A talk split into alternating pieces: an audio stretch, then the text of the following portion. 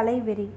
ஆயனர் வீட்டு சிற்ப மண்டபமானது கிட்டத்தட்ட எட்டு மாதங்களுக்கு முன்பு பார்த்தது போலவே இருப்பதையும் ஆயனர் அப்போது அரைகுறையாக வேலை செய்துவிட்டிருந்த சிலைகள் இன்னும் அரைகுறையாகவே இருப்பதையும் பரஞ்சோதி பார்த்தபோது அவருடைய மனதில் இன்னதென்று சொல்ல முடியாத ஒரு சோர்வு உண்டாயிற்று.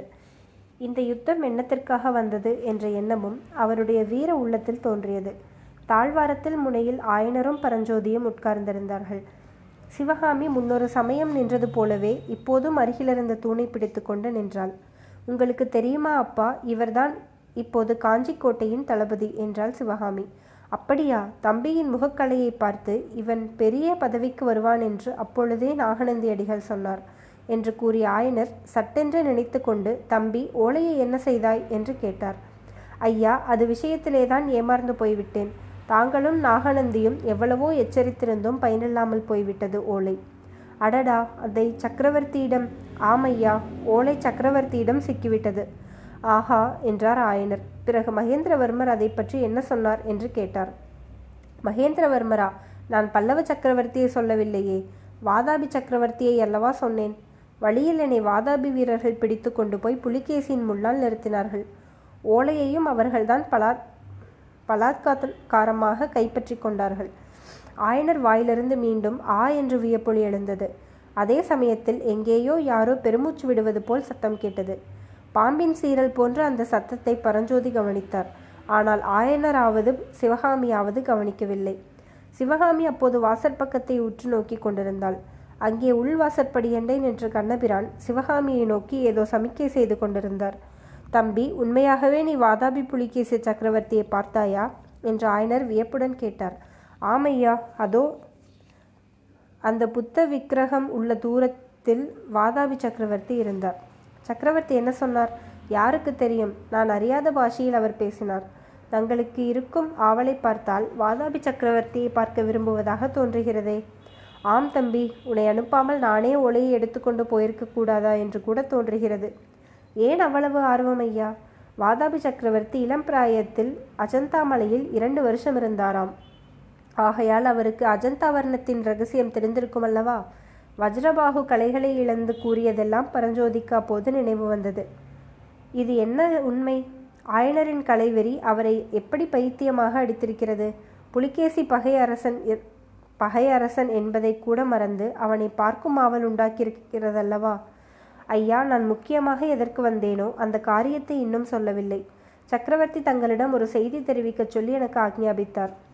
எந்த சக்கரவர்த்தி? என்றார் ஆயனர். மகேந்திர பல்லவர்தான் ஆ மகேந்திர பல்லவர். அவரை பற்றி நான் என்னென்னல்லவோ நினைத்திருந்தேன். ஒரு சமயம் இந்த பல்லவ ராஜ்யத்தில் உள்ள சிற்பிகள் எல்லாம் சேர்ந்து சபை கூடி மகேந்திர பல்லவருக்கு விசித்திர சித்தர் என்று பட்டம் கொடுத்தோம். அதை காட்டிலும் சபல சித்தர் என்று அவருக்கு பெயர் கொடுத்திருக்கலாம். ஏன் இப்படி சொல்கிறீர்கள் ஐயா? பார் தம்பி இங்கிருந்து என்னை மாமல்லபுரத்திற்கு போகச் சொன்னார். ஐந்து மலை கோயில்களும் ஆறு மாதத்தில் முடிய வேண்டும் என்றார். ஒரு மாதத்திற்குள்ளாக கோயில் வேலையை நிறுத்து என்று கட்டளையிட்டார். சக்கரவர்த்தி முன்போல் இல்லை. ரொம்பவும் மாறிப்போய்விட்டார். அப்படியெல்லாம் அவர் மாறவில்லை ஐயா. யுத்தம் காரணமாக சிறு சில காரியங்கள் செய்ய வேண்டியிருக்கிறது. யுத்தம் பாழும் யுத்தம். இப்போது நடக்கிற யுத்தம் போதாதென்று பழைய பாரத யுத்தத்தை வேறு கட்டி கொண்டாட வேண்டுமாம். ஒவ்வொரு ஊரிலும் பாரத மண்டபங்கள் கட்ட வேண்டுமாம். நான் ஒரு விஷயம் சொல்லட்டுமா தம்பி? உண்மையில் மாமல்லபுரத்து சிற்பி வேலையை சக்கரவர்த்தி நிறுத்தியது பாரத மண்டபம் கட்டுவதற்காக அல்ல. சிற்பிகளுக்கும் சிற்றாள்களுக்கும் படி கொடுத்து வந்த அரிசி பருப்பு மிச்சமாகட்டும் என்றுதான்.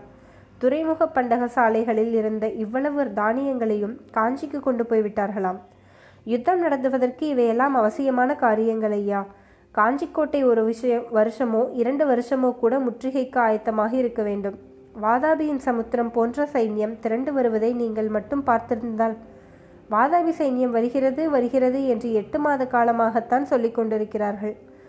ஆனால் இன்னும் ஏன் அந்த பிரம்மாண்டமான சைன்யம் இங்கே வந்து சேரவில்லை தெரியுமா? மகேந்திர பல்லவர் மட்டும் அப்போது போர்க்களத்திற்கு போயிராவிட்டால் இதற்குள் காஞ்சி மாநகர் இருந்த இடம் புல்முளைத்து போயிருக்கும். ஐயா வாதாபி சைன்யத்தில் வரிசை வரிசையாக மலைமலையாக நெடுந்தூரத்திற்கு நெடுந்தூரம் நின்ற ஆயிரக்கணக்கான போர் யானைகள் என் கண்ணாலேயே நான் பார்த்தேன். பல்லவ சைன்யத்திலோ மொத்தம் நூறு யானைக்கு மேல் கிடையாது. அப்படியிருந்தும் எட்டு மாத காலம் வாதாபி சைன்யத்தை வடபெண்ணை கரையில் நிறுத்தி வைத்திருந்தோம். அது எதனால் சாத்தியமாயிற்று தெரியுமா? பாரத யுத்தத்தில் பஞ்சபாண்டவர்களின் வெற்றி ஸ்ரீகிருஷ்ண பகவானுடைய அறிவு பலத்தினால் அர்ஜுனனுடைய வில்லின் வீரத்தினாலும் சாத்தியமாயிற்று. இந்த நாளில் கிருஷ்ண பகவானும் அர்ஜுனனும் ஒரே உடம்பில் மகேந்திர பல்லவராக அவதரித்திருக்கிறார்கள் ஐயா. தம்பி சக்கரவர்த்தியிடம் உன்னுடைய பக்தியை குறித்து மிகவும் சந்தோஷம். எனக்கு சக்கரவர்த்தி என்ன சொல்லி அனுப்பினார் அதை சொல்லு என்று ஆயனர் கேட்க பரஞ்சோதி கூறினார். புலிகேசியின் படைகள் வடபெண்ணையை கடந்து வந்துவிட்டன ஐயா. வேங்கியை வென்ற புலிகேசியின் சகோதரன் விஷ்ணுவர்தன் படைகளும் சேர்ந்து வந்து கொண்டிருக்கின்றன. இனி அவற்றை வெகு காலம் தடுத்து நிறுத்துவது அசாத்தியம். ஆகையினால் தான் காஞ்சிக்கோட்டையை முற்றுகைக்கு ஆயத்தம் செய்ய என்னை சக்கரவர்த்தி அனுப்பி வைத்தார். ஒரு வருஷமோ இரண்டு வருஷமோ முற்றுகை நீடித்திருக்கலாம். ஆகையால் கோட்டைக்குள்ளிருக்கும் அனாவசியமான ஜனங்களை எல்லாம் வெளியேற்றப் போகிறோம். கோட்டையை சுற்றிலும் உள்ள கிராமங்களிலிருந்தும் ஜனங்கள் வெளியேறும்படி இருக்கும். இது பற்றித்தான் தங்களுடைய விருப்பத்தை தெரிந்து கொள்ள வரும்படி சக்கரவர்த்தி எனக்கு கட்டளையிட்டார். எதிரி சைன்யம் வரும் சமயம் தாங்கள் இங்கே இருப்பது உசித்தமாயிராது. ஆஹா இந்த ஆரண்ய வீட்டிலிருந்தும் சக்கரவர்த்தி என்னை துரத்திவிட பார்க்கிறாரா? எந்த ராஜா எந்த பட்டணத்திற்கு வந்தால் என்ன போனால் என்ன? இந்த காட்டுக்குள்ளே வந்து என்னை யார் எட்டி பார்க்கப் போகிறார்கள்? பார்த்தால்தான் இங்கிருந்து எண்ணத்தை கொண்டு போகப் போகிறார்கள்? இந்த கற்சிலைகளையும் கல்லுளிகளையும் வேண்டுமானால் கொண்டு போகட்டும்.